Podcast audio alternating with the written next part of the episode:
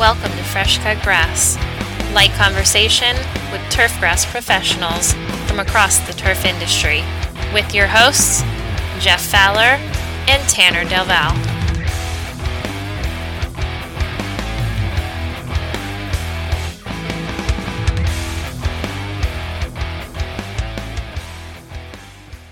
Hello, and welcome to this episode of Fresh Cut Grass.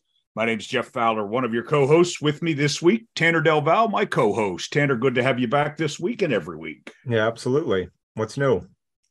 Oh, getting ready for winter meeting season is, you know, yours and my favorite time of the year when we get to go out and um, visit with masses of people um, and and stand in front of them and talk about what we learned over the summer and uh, maybe what we saw or how to control those diseases or insects or whatever the ins- whatever the case is. Um, but it's um, what we what what at least what makes me go to work every day right is is is being able to stand up and talk and teach in front of people. Yeah absolutely. Got a full uh a full docket this year Lots of Yeah, different so- meetings. Yeah, so that'll be that's that's kind of our shameless plug. Um, no matter where you're listening to us, um, check out your your local land grant university or your local educators.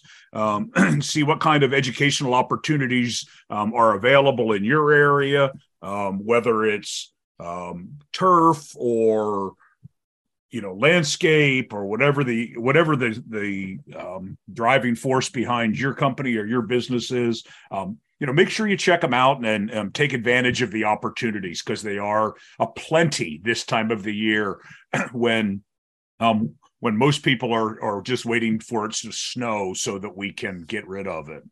Um and and today's episode tanner is actually a great example of that um, you and I had had a conversation um, and decided that we needed to expand, spread our wings, with no pun intended, and um, reach out to one of our coworkers, Brian Walsh. Um, and Brian is um, what I will refer to as our spotted lanternfly expert. Um, now, Brian's shaking his head no, but he is because you know what the definition of an expert is, Tanner What's that? Carrying a briefcase and more than 50 miles from home. And I know Brian's further than 50 miles from me. Uh, he'd probably be right on the cusp for you. So we're going to call him the expert. But I will say this Brian is a wealth of information that we're going to um, have a conversation with today. Um, he's a, a co worker of ours at Penn State Extension. Um, he has an interesting background that he shared with us before the show. Brian, welcome to the show. Hey, thank you for having me. Yeah. So why don't you tell our guests or our our listeners um, a little bit about how you got to Penn State? I should first say our topic today is spotted lanternfly, which if you're not familiar with, by the end of this show you will be, um, and and you'll understand why you need to be when we're all done. Um, Brian Brian is um, is is heading up a lot of projects for us at Penn State, and um, we just thought he would be a, a, a great a great interview, a great conversation to have um, for our guests. So sorry to cut you off there, Brian, but tell us tell our listeners a little bit about yourself and how you got to us. Sure. So uh, I come from the commercial world. I was running my own landscape business, happily working away uh, in the Berks County region, and spotted lanternfly was discovered in 2014, uh, just a few miles from our uh, our shop, and I started paying attention because it was a new a new invasive, and it was very close and. Uh, pretty early on, uh, uh, within two years, it was it had overrun our location, and uh, there was a lot of things that we were noticing that were really at odds with what some of the experts. Uh, I don't know if they were carrying briefcases, Jeff. Um, Okay. They were definitely more than 50 miles from home. And a lot of them were showing up for a day or two and making observations and writing papers about it when they got back to uh, their locations. And, and a lot of what they were uh, observing, I won't say it was inaccurate, but it was not the whole picture. Uh, they definitely um, got a lot of things wrong, and uh, not not that they got them wrong in the manner of completely wrong, It's just that they saw a limited shot, snapshot of what was going on and decided that was the whole picture. And, um, and it was not. And so uh, I, my company, um, just trying to serve our customers, started working with the insect, uh, seeing what we could do, trying to make observations, trying to understand. And it's a it's a completely new uh, new environment for something that's never been in the Western Hemisphere before. And some of the ways that it's acted here has not been what was described uh, in its home home environment, nor in South Korea, where it was also an invasive. So um, with that, I started getting more involved and with my connections through Penn State Extension, met some of the researchers from Penn State that were brought in. Uh, and uh, from here, here I wound up somehow. It's kind of a kind of a spiral. So um, looking back, yeah, it's it's a it's a very strange trajectory to be working here doing this after uh, doing just my my normal uh, landscape maintenance business. yeah. No, fantastic. Um, I guess you know the first thing to kind of kick this conversation off is there. I don't. I don't know if I'll say still or is there. Is there the view that this could be eradicated still or not? Not anybody that. okay, anybody with any sense of of reality knows that this thing is way beyond eradication. Okay. Um, we will never understand or fully appreciate what the efforts that have been undertaken may have done to slow its spread, and and they may be significant.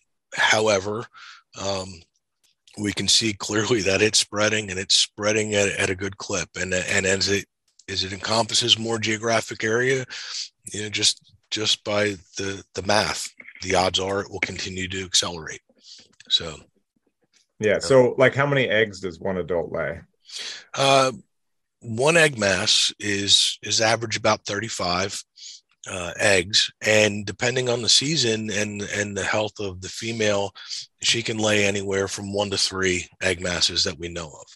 So, if each female can lay, you know, putting out 105 eggs, we we've kind of done the work out that you have to have about a 93% uh, kill rate, death rate on of a population just to be stable with this insect just because of the reproduction rate so yeah it's it's uh it's it's not at all probable. so brian brian some of our some of our listeners may not even know what spotted lanternfly is um um, if they're out of our region in Pennsylvania, you know, the mid Atlantic region, they, you know, if they're living, listening to us from the West Coast, for example, they may not even know what it is. Um, so let's let's um, talk about what it is, how it got here, um, you know, how it became such an invasive. Um, so let's let's, yeah. go, let's go down that rabbit hole for a while. All right. So uh, it's um, it's a plant hopper. It's um, it's a plant hopper that flies. Don't let the name that the the description there that way fool you. It's a plant hopper. It is capable of flying. Uh, there's still a lot of information out there that says they can't fly. They can fly just fine. Um, it, the adults are about an inch, inch and a quarter long, so fairly big. They're hemipteran, so uh, picture in terms of feeding like a giant mobile aphid, um, but also um, you know it has four nymphal uh, stages that are wingless, and then it will molt into the adult uh, stage. And it has a very long life cycle. It has one generation per year, at least in in the in the north here, where the the winters kill them, and um, they start out hatching in in about mid May. And the first first instars are tiny. Um, look like tick size. A lot of people think they're they're being overrun with ticks or tiny spiders uh, black and white. Um, if you go go to push them, uh, touch them, they'll hop, and that that's the giveaway. And then the fourth instar of, of the larval stage, they they also have uh, a lot of red in that shell in their in their uh, in their coloring, and then that that adult phase around here is generally about mid to late July. That's when they get their wings, and that's when they start really flying. But every every stage of this thing is mobile. and we've we've done it. We've tracked them. We've tracked them with ultraviolet lights after rolling them in fluorescent powder and releasing them, uh, which is really cool. If you ever get a chance to get an ultraviolet light and go out in the woods, go see what's in the leaf litter that you never knew was there. It is it is amazing. Um, anyway, so we we've done it. We've tracked them, and I say we. I mean, there's a lot of people I work with that that are just fantastic and and working away at this. Uh, but we we still have this problem with the individuals. We can't track individuals. Um, we know that they're moving. They're moving far.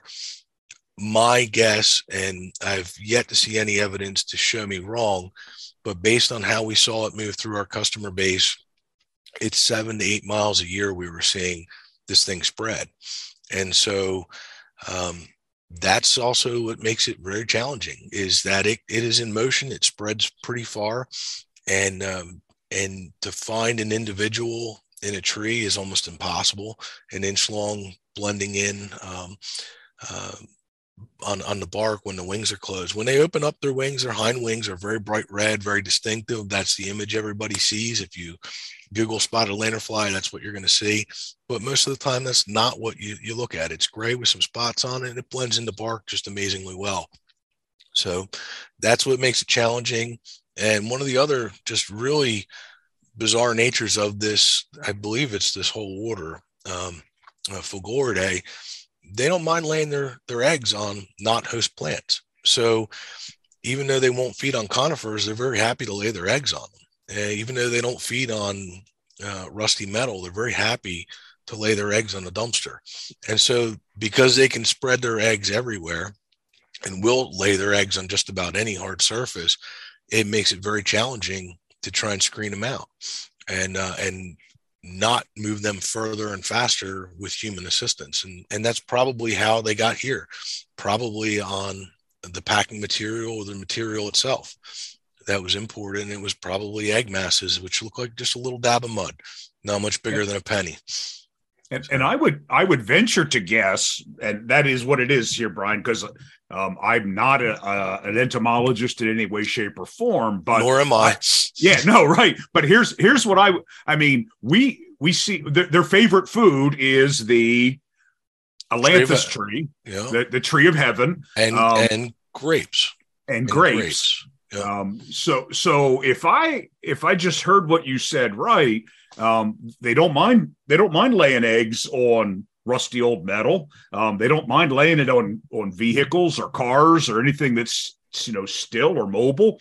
Um, when I go along the train tracks, um, um, there's a lot of ailanthus trees and there's a lot of rusty metal and a lot of uh, places for for a, a, female, an adult female, to lay eggs. And um, I think that um, that certainly has contributed to the the movement of those those insects out of the first area they were found in Berks County um, to across Pennsylvania, across the Mid Atlantic now, um, and and I think that um, you know that that's got to contribute to it. Yeah. Um, so their favorite food their favorite food is the ailanthus tree, and they love grapes. Um, um, however, so, there's a huge however. Spotted lanternfly is just amazingly good at taking a meal from just about anything it, it can in order to get by. And so we'll we'll get reports about them tacking, you know, feeding on Kwanzan cherry, right? Not normally a host. But after a big flight dispersal, when they land, and if that's all that's available, that's what they'll feed on. And they'll stay there for a day or two, get what they need, and move on. Same thing with uh, fruit trees, apples, peaches. Will they are uh, feed on it? Yes. Are they capable of feeding on it? Yes. Given their drone druthers, no, it's not what they want. But um, because they are so amazingly good at feeding on just about anything, and this includes all the way down to perennial weeds. Uh, the nymphs will feed on clover stems. If it's got if it's got sap, they can feed on it. And um, and they absolutely will try and feed on conifers that they're just not going to be successful at it and so that ability to feed on anything in a pinch really helps to make them more successful How about grass? Do they feed on grass? I knew you were going to ask me that. so, based on what I looked at with my own turf, which is an unholy mess of just about everything that you can grow in grass with grass, um, they do fine. Uh, plantain, uh, buckhorn plantain, clovers, all those other things that are in there, definitely. Straight up, straight up grass, probably not as successful because it doesn't have the stem that they can get the sap out of. How about corn? Because corn is a monocot as well. So has there been documented? We've seen we've seen them. Corn? Yep, we've seen them feed on corn. We actually did some transects last year through cornfields. Um, a farmer reported to us that they're they were harvesting and actually rode in the harvester, which is which is a wild ride if it's something that you've never seen in in high speed production.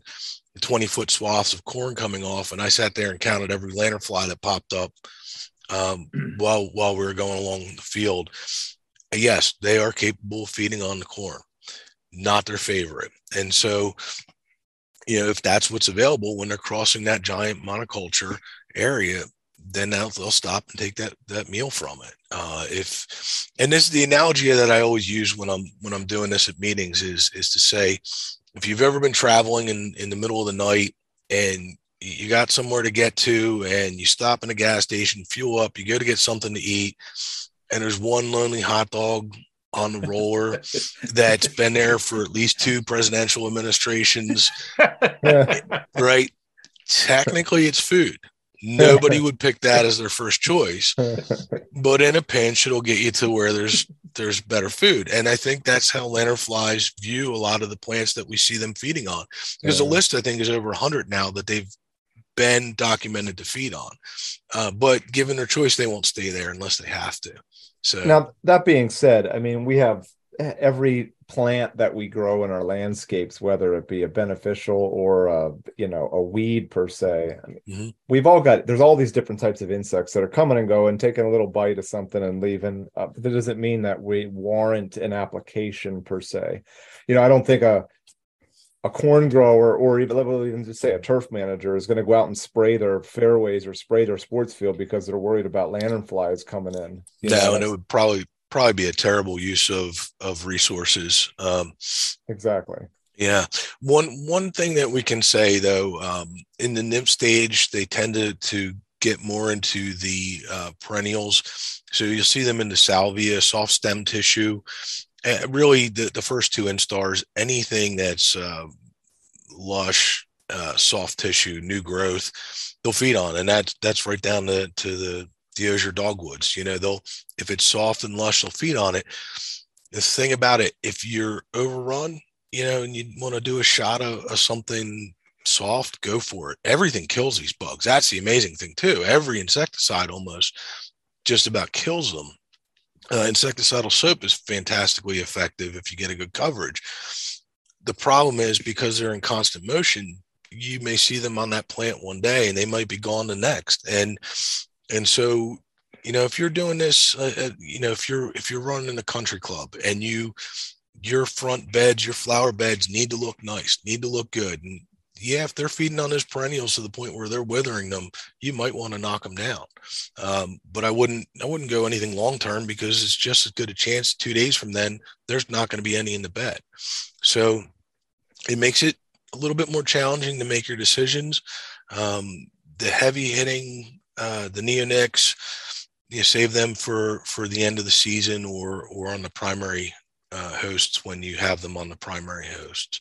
Um, end of season, we that's the other thing we see them move to maples consistently, consistently on maples. That's a it's a favorite place and, and grape. If you're a grape grower, um, they will come into a vineyard from we are not sure how far, but they will consistently show up year after year. So, you know, save your heavy hitters when you for when you know they're going to stay put for a little bit. But uh, softer stuff, it's it's based on what you need to accomplish. If it, if you're so so something like bifenthrin, you know, which like in turf we're using that for like surface feeder applications yep. for things like army worms and chinch bugs. that's that would uh, take care of them as well. Knocks the crap out of them. Yeah, but you have to contact the actual insect. It's not like you spray it and you don't get residual for a month. You, you not for a month, but um, some of the bifenthrin applications we've seen residual. You know, weather dependent, uh, how much rainfall you get, the heat and everything. We're seeing uh, ten days to two weeks. So, and we do that with sleeve trials where it's sprayed onto a plant. Um, and then uh, we we continually add them in day after day and see when it stops being effective as a contact. So, yeah, the uh, beta cyfluthrin, bifenthrin, very effective. Uh, there's a couple more um, actives, but most of the synthetic pyrethroids are fantastically uh, effective and you know relatively low cost and and easy to apply. So for for listeners that are wondering what those would be that maybe you're familiar with, these neonicotinoids would be imidacloprid, maybe um, di- dinotefuran. Um, dinotefuran, definitely. Yep. Uh, imidacloprid is is a little bit different. What we've found with imidacloprid is that, and we don't have this completed and and, and uh, or published yet, but the work's actually in the lab right now, but the, the, samples are being processed. What we found with imidacloprid is that in the wild, when these things are exposed to the imidacloprid with the feeding, they tend to get a sublethal dose and recognize it and move on. And so when we force them to stay on the trees that are treated with imidacloprid, they will die uh, when we get them to the point of moribund where they're they're just kind of stupid, put them onto a clean tree, they recover pretty well. Dinotefuran, uh, different story. They don't get the chance to recover with a properly treated, properly dosed dinotefuran application. So, imidacloprid, it's effective in that it will keep them from feeding on the tree in high numbers. We see reductions in numbers you know wild population, uh, but we don't see them dead on the ground. So, um, you know, there's where it comes down to what's your goal. Are you trying to kill or are you trying to protect the tree? Are you trying? Well, that's the other thing we didn't talk about the honeydew production. Um, everybody knows aphids, knows honeydew. These things uh, make honeydew you know amplify the size of an aphid and and when you get under a tree that's heavily infested it looks like it's raining on a sunny day and that honeydew will, will drench everything and then grow sooty mold you can have uh, decking patios uh, just absolutely covered in sooty mold and, it, and it's a it's a nuisance at that point. It's a it's a very unpleasant place to be. You wind up sticky and, it, and it's not pleasant under these trees. So if your goal is to to stop the feeding, stop the honeydew production, yeah, you know, you're not going to have a wedding event under trees that are are drenching the guests with with um, honey honeydew and uh, and covering them with liquid excrement from from giant insects. So, yeah, good times. Time timing of application for these neonicotinoids, like a Safari or Dinotefuran or Zylam, something like that. Okay, so Di- Dinotefuran, uh, pretty much all applications, all formulations, it is incredibly uh, water soluble, moves very fast through the through the plants. Depending on um, probably the slowest application method would be a soil drench, uh, the fastest being direct trunk injection, and uh, with direct trunk injection, we can see the the lanternflies dying within sometimes 45 minutes if you have good transpiration and good uptake. They'll start falling out of the sky. Uh, with bark bark banding, bole spraying, depending what you want to call it, where you're spraying the trunk and, and relying on the absorption, a couple hours generally. Again, it's it's using the transpiration of the tree of the vascular tissue to for the uptake, and dinotefuran moves very quickly. Um, soil application, if you're going to do it that way, probably the least precise method and slowest. Going to take you, I uh, figure, two or three days is what it what it is on average. Uh, probably be a lot slower if you're in a drought and there's not good soil moisture. You know, it's the same as the imidacloprid applications. You want to you want to apply a good amount of water to get the material um, to the roots and, and moving. So, but yeah, that's the nice thing about Dinotefuran. The one thing that we noticed is that while some of the labels say season long control, does not give season long control for insects this big. And so you want to pretty much time it out for for ornamental trees you want to time it out for the end of the season with the adults. So your treatments should, shouldn't really go before july which is good also because it gets you uh, post bloom period so you don't have to worry so much about the pollinators. There's a there's a slight difference too though. That is for ornamentals. If you are doing this uh, to treatment if you're doing this on uh, as a foliar application and you're you're doing this as a government application or a, a broad scale application dinotefuran at the much lower rate per well same rate per acre lower rate per per plant with a foliar application go in the spring. We've seen that that lower that lower dose per plant uh, of a foliar rate is not as effective against adults with nymphs it knocks them out. So we actually did that with a helicopter in a in a in a federal on federal lands and that was pretty cool. We knocked them out uh, with dinotefuran so there, there's different things we're learning. But not we're not talking about doing any applications like in the winter time right? No. No there's there's no reason uh, there's no reason to treat before they they hatch. We've had we've seen a, a number of people um, their applicators applied pre-hatch. There's no reason uh, to do that. Yeah. Gotcha. Yeah. The only the only thing really in the wintertime you can you can do is uh, doing some some oil treatments, ovicide treatments against the eggs, and uh, the best we can say about that is taken to the highest rate with dormant oil and I think I think the four percent is about the highest on on the labels. Um, you can get up to about seventy percent control of of individual eggs, but it's tough to get to the tops of trees. Um, we know that most of the egg masses are in the upper two thirds of the trees. Trying to get that level of consistent coverage is difficult, um, but it's something that can be done to help reduce numbers. So, yeah. Gotcha. Yeah. So we had a little conversation, Brian, before we um, started recording this episode um, about the spread of of the uh, of this insect, and you know we saw it come into Berks County, um, Pennsylvania, which is down in the Philadelphia, just outside of Philadelphia area. Um, back in I think I heard you say fourteen was the first we we we it was saw discovered. It. Yeah, yeah. So now here we are, um, eight years later um, and it's you know spread. Um, do you think this the spread of this is going to be? Um, I'll, use uh, uh, the gypsy moth as an example. Do you think it'll be like where it disappears from Berks County, uh, you know, Philadelphia, and moves to Pittsburgh, and then moves to Cleveland, and then goes to Chicago, um, and then maybe five years from now circles back to Philadelphia.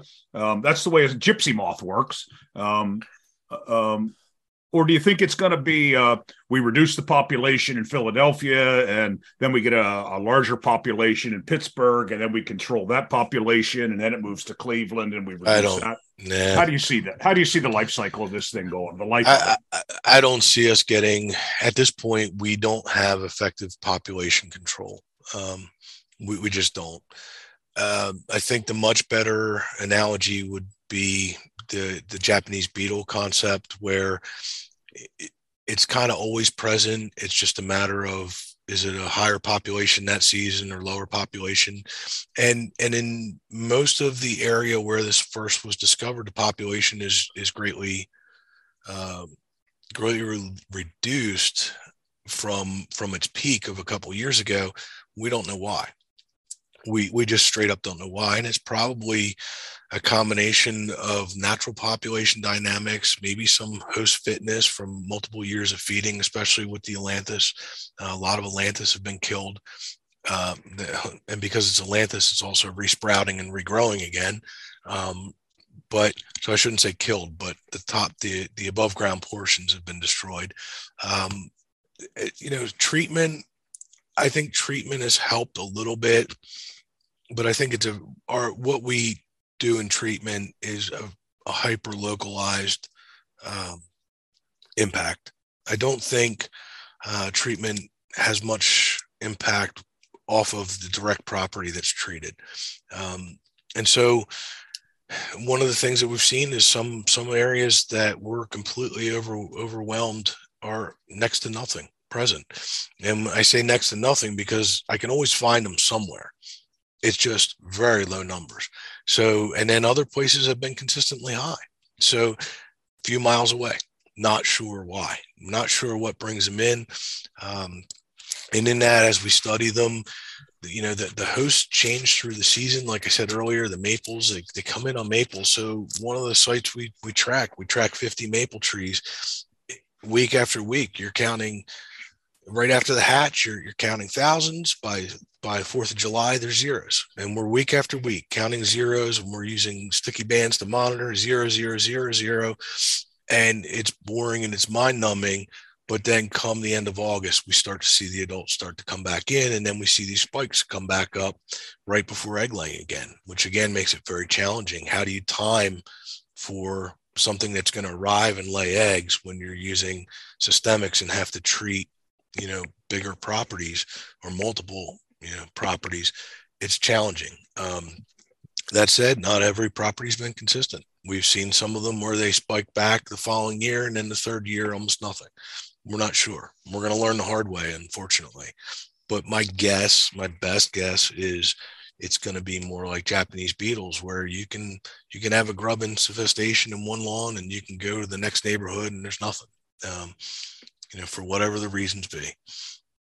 Yeah. So if um, you know, what's the discussion or what's the point of view or the recommendation that folks should do that maybe have ailanthus trees on their property?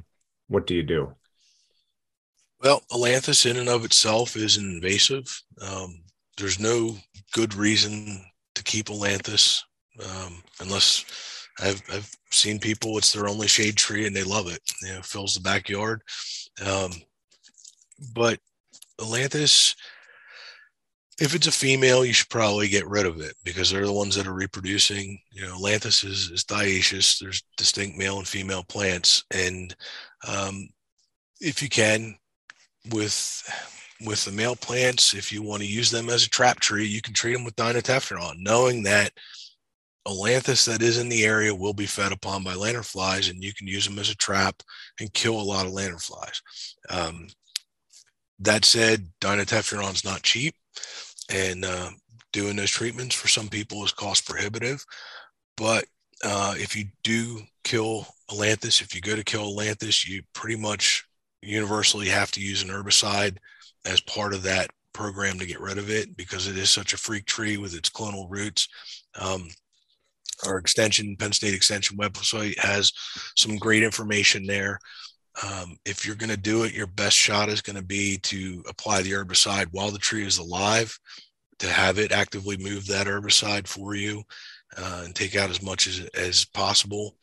And um, and then you know there's always that risk factor. Don't kill the tree and leave it standing dead if there's any chance somebody's going to get killed by pieces falling out of the, the sky. Um, when we talk to grape growers, it's a 50 50 with the researchers, depending who you talk to. Some people feel that the Ailanthus provide uh, better fitness for the insects. Um, I've seen plenty of fitness, plenty, plenty of very fit lanternflies with no Ailanthus near bordering the properties of, of the vineyard. So uh, I don't think it's that important on that individual level. But I would say if you have Ailanthus and you have um, the ability to make a trap tree, it's a very effective way to to handle them. Uh, if you have a critical area that needs to be protected for whatever reason, you know. Yeah, it's a mixed answer. Sorry, it depend depends on the situation. Good. good, good stuff though. Great stuff um, to share with our with our listeners. Um, Brian, do you have um, so as I travel around, um, I see posters and um, you know, stop the invader, and um, I see bookmarks, and I see um, coaster coaster cover or coaster um, coasters for bars and all kinds of different things. So public public information, public education, I guess, um, is what I'm trying to say. Um, what would you say to people um, about getting rid of? Uh, you you have a line. I know you said um, you see it, squash it, um, smash it. that you used before the show, but what would you say to those people about the lanternfly? So when when this insect first was discovered and based on some of the information from other countries there was a fire and brimstone fear that this was going to be the end of all of our hardwoods. And pennsylvania is either the number one or number two depending on the year hardwood exporter in the united states. It's huge industry for for our state. And so the fear was if this insect could come through and, and destroy our hardwoods and do all this damage and the fruit crops, the apples, the peaches, everything else, the grapes, um, it, it could have been absolutely catastrophic. We've we've since realized that most of this, the tree fruits are fine. They don't particularly like them. Uh, there's always that that remote caveat that uh, transmission of a disease could um, could change that, but for the most part, the um, most most of that those dire warnings have, have not been realized, except for grapes. Grapes are absolutely um, threatened, and so when we look at what does that mean? Well, if we can prevent it from getting further, then we should do that. If we can prevent it from being accidentally moved by humans, we should we should do our best to to not send it to California, to not send it to.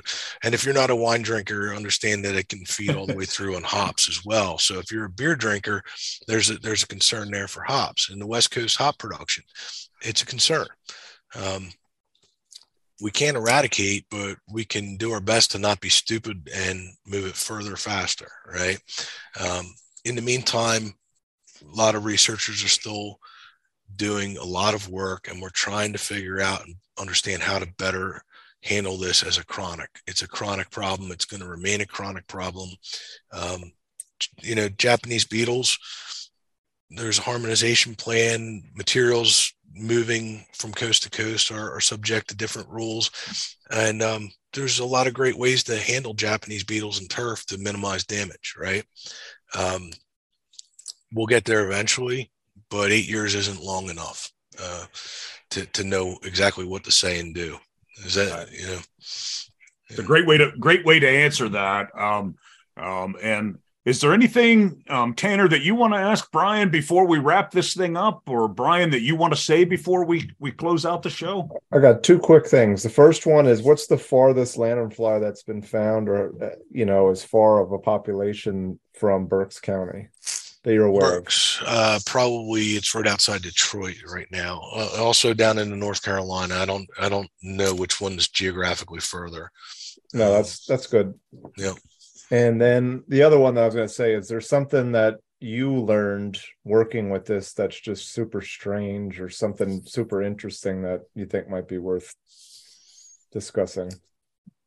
Or if there's anything else that you just want to add. Uh, so yeah, going going back to the last question from Jeff. Uh, I mean, having done plant healthcare for for for several decades now, I've never seen public awareness for an insect before like this. When you can watch Saturday Night Live and see spotted lanternfly on Saturday Night Live, and the national attention that that brought, and and the, the most the, the craziest juxtaposition with this is that it's not killing all our trees, right? But we're we're watching uh, my daughter's home from school today because of power outages at her school, probably caused by ash trees that fell out of the sky on the power lines. How many people have ever seen an, an adult emerald ash borer? And yet it's killed hundreds of millions of trees across our country. And, and most people know that the ash borer is what killed the trees, but just not aware of them. And so the the craziest thing to me with this has been watching people become aware with the public campaigns, trying to do their part, and then some of the craziest things that they've done in the with, with the best of intention to stop an insect, uh, from using flamethrowers to accidentally spraying uh, glyphosate on trees, thinking that well, you know, Roundup kills everything, so it'll kill the lanternflies, and, and then seeing oak trees sprayed with Roundup, that you know, those kind of things. Um, I, I love the fact that people mean well, but sometimes the public should maybe um, isn't the best equipped to handle in pesticides. Um, and, and, and maybe we'll just leave it at that. I've I've seen some interesting stuff. Yeah, uh, I can only imagine. Mm. So, um, Tanner, I'm going to go at, while, uh, while you guys wrap it up. I'm going to call to the bullpen um, and get the the um, pitcher ready for the three strikes and you're out. But Brian, do you have anything you want to leave our listeners with before? Did I tell you about this part of the show? Uh, don't know that you did. Oh, so we we ask you three random questions um, okay. um, at the end of the show, and you give us three pretty random answers for the All most right. part. Um, I'm sorry I forgot to tell you about that part, but while I call to the bullpen, if you have anything you want to say here at the end of the show, feel free to let our listeners with those final thoughts. No, uh, best thing you can do is is be kept up to date. Um, our extension website for Penn State is pretty thorough. Uh, there's different things for different types of, of applications, be it uh, if you're a farmer, if you're a, uh, a commercial applicator, there's there's different um, sets of advice keep up with the research that that's going on and, and understandings of this insect and uh, make good decisions, make good informed decisions, and understand that um, you know the one thing you can't do is keep it from moving onto a property. And that's that's what makes it a challenge. It's not a dandelion. You can't just go out and spray once and and take care of that dandelion. They this is this is like the dandelions can get up and march in and uh, and come in by the thousands overnight. So yeah very different. Great. Good information brian walsh. I appreciate it. Um, appreciate you being on the show um, but you're not going to get off right now because right. Um, I, I, we have um, a little r- routine that we do at the end of each show, and that is we ask all of our guests three random questions. Um, nothing hard, not like trivia that you would get off of Jeopardy or someplace else, but kind of three random questions for our listeners to have an opportunity to get to know our guests a little bit better. The first one's kind of a softball, underhand, unlimited arc pitch, and that is um, what do you like to do when you're not chasing spotted lanternflies all over the world? What are, what are your hobbies? What do you what do you like to do? What do I like to do? Well, right now it's uh it's uh we're we're in the middle of deer season, so hunting hunting's a good one. Uh, what else do I like to do? Um, I garden a lot. Um, I uh, I work on old junk cars and junk vehicles and junk uh, that should have been gone a while ago, but um, I have an affinity for for old cantankerous things. Uh, hence my wife, who's still here. Um, so, yeah, I like I like to play around. I, I um, you know, I, I like to weld. I, I, I, like to to work on stuff, create stuff. Uh, not necessarily useful for anybody but me. So, why would it be useful for anybody else right? Until you hit that patent that you want to that you want to you, you find something that's really useful and you end up patenting it. And then um, then all of a sudden we don't see brian at, at team meetings anymore because he's um, living on his private island somewhere um, outside of the outside in the caribbean. I, I, think i think you'll be all right for for the near future.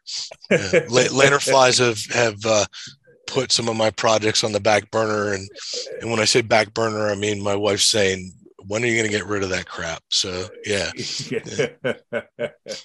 tanner what do you have for our second pitch? Yeah um do you like to cook brian? Or actually no? i so yes uh, i do like to cook. Uh, i uh, love to grill. Uh, just grilled our turkey for thanksgiving. Uh, charcoal not not big on gas uh, yeah, it takes a little bit longer to get it going, but then uh, get your smoke right, your apple wood, your, you know, in fact, I have a half dead apple tree that that uh, was very convenient this year for for my smoking of the turkey because I walked out with a sawzall and cut branches as I needed them in the in the six hours that it took to get that turkey done. Um, I do So like I'm- to cook. I will ask my question. You said I like to hunt myself. Um, you like to hunt, and so if you like to cook, my question is, is what what's your favorite thing to make from you know maybe some of your harvests? probably soup. Because you don't need any kind of uh, any kind of recipe. You use whatever's left over uh, and just throw it in and worst that happens is yeah you add more crackers you know add some more cheez its and crush up some cheez its and cover up the bad flavor you know but yeah yeah uh, the, the gardening i was out just still pulling carrots last night for uh, leftover I guess two nights ago for the turkey soup leftover. Um, still got carrots coming out of the garden. We still have uh, lettuce under the glass. So yeah. wow. Good deal. That's that's that sounds like a lot of fun. Yeah. Um, especially if you're you're uh, if you're making big batches of soup out of the leftover turkey, because then you you know it takes a long time to make a batch of soup then too. So it's it um, can can find a lot of time. Yeah. So, You ever put uh, lanternflies in your soup? uh, not intentionally. Um, I know I've I have I've heard people freak out with uh, you know the a lanternfly hit them in the mouth or something, and and I I, I don't even want to know how much lanternfly excrement I've accidentally eaten just Yeah. because that's where I spend my time under those trees. I was going to say it's it's just kind of the nature of the beast, right? yeah, and I do got to share. There's there is Dr. Julie Urban, who uh, is is one of the smartest people I've ever met, and uh, out sampling with her one time, she picked up lanternfly, and and uh, they they exude this waxy uh, material over the rags and it sometimes makes these bubbles that come out when with the excrement, and it makes a picture like a like blowing gum bubble, uh, tiny, and I I looked over and I and I see Dr. Urban, you know, examining this thing and she's looking at it in this bubble and she's looking at it and then shrugs her shoulders and then tasted it. And not aware that I was watching. and and I said, Are you you know, I, I can't repeat Yeah, said. yeah. You can't say what you want to say or what you said. And she said, Well, it's plant sap like maple syrup. I had to see if it was sweet. so yeah yeah so it, it, it, it's um the level of dedication to research at penn state on spotted lanternflies is probably fairly unparalleled yeah, no, that's that's a that's a that's a pretty high level of dedication right there. yeah Um, right up until you start making soup out of them. yeah eh, nah. All right, so so the third question, third and final question, Tanner. I'm going with the cigar question because I think Brian is um, a very interesting guy, and I want to hear his answer to our cigar question. Brian, if you, if excuse me, if no one was offended by the smoke of a cigar, the the um, the smoke being in, you know put off, um, dead or alive, nobody's offended by it, dead or alive. Who are the five people in this world that you would want to sit down and smoke a cigar with? Hmm. That's a very common reaction when we ask that question. so probably first and foremost would be winston churchill The cigar smoker of all cigar smokers. cigar smoker of all smoke, and and uh, whether or not he was smoking a cigar, I'd still think it would be fascinating to to meet the man. Uh, second up, Genghis Khan. Um, Genghis Khan, you know, depending, I think I think he got a bad rap in in Western uh, culture. Uh, he wasn't around to write his own biography, but um, so there's some interesting works about him and he may not have been as crazy as as he's made out to be by the people he was conquering. Um, still fascinating to talk to, I think. Um, It would be an, definitely be an interesting cigar, that's for sure. yeah, yeah, yeah, yeah. Once you get him past the, you know, understanding how a lighter works, and and you know, well, maybe you uh, could light it for him. yeah, there you go. Um, number three, um, probably. Uh, That's that's a that's a great one. I would I would like to talk to uh, to Eisenhower. Okay. Uh, Eisenhower, you know, same vein as Churchill. You know how just how they held it together when the world was at its darkest, and um, and what they did. Nah, George Carlin, number four. Yeah, George Carlin. that, that would be a heck of a cigar right there. Yeah, yeah. I don't think you'd probably want that one to end. And uh,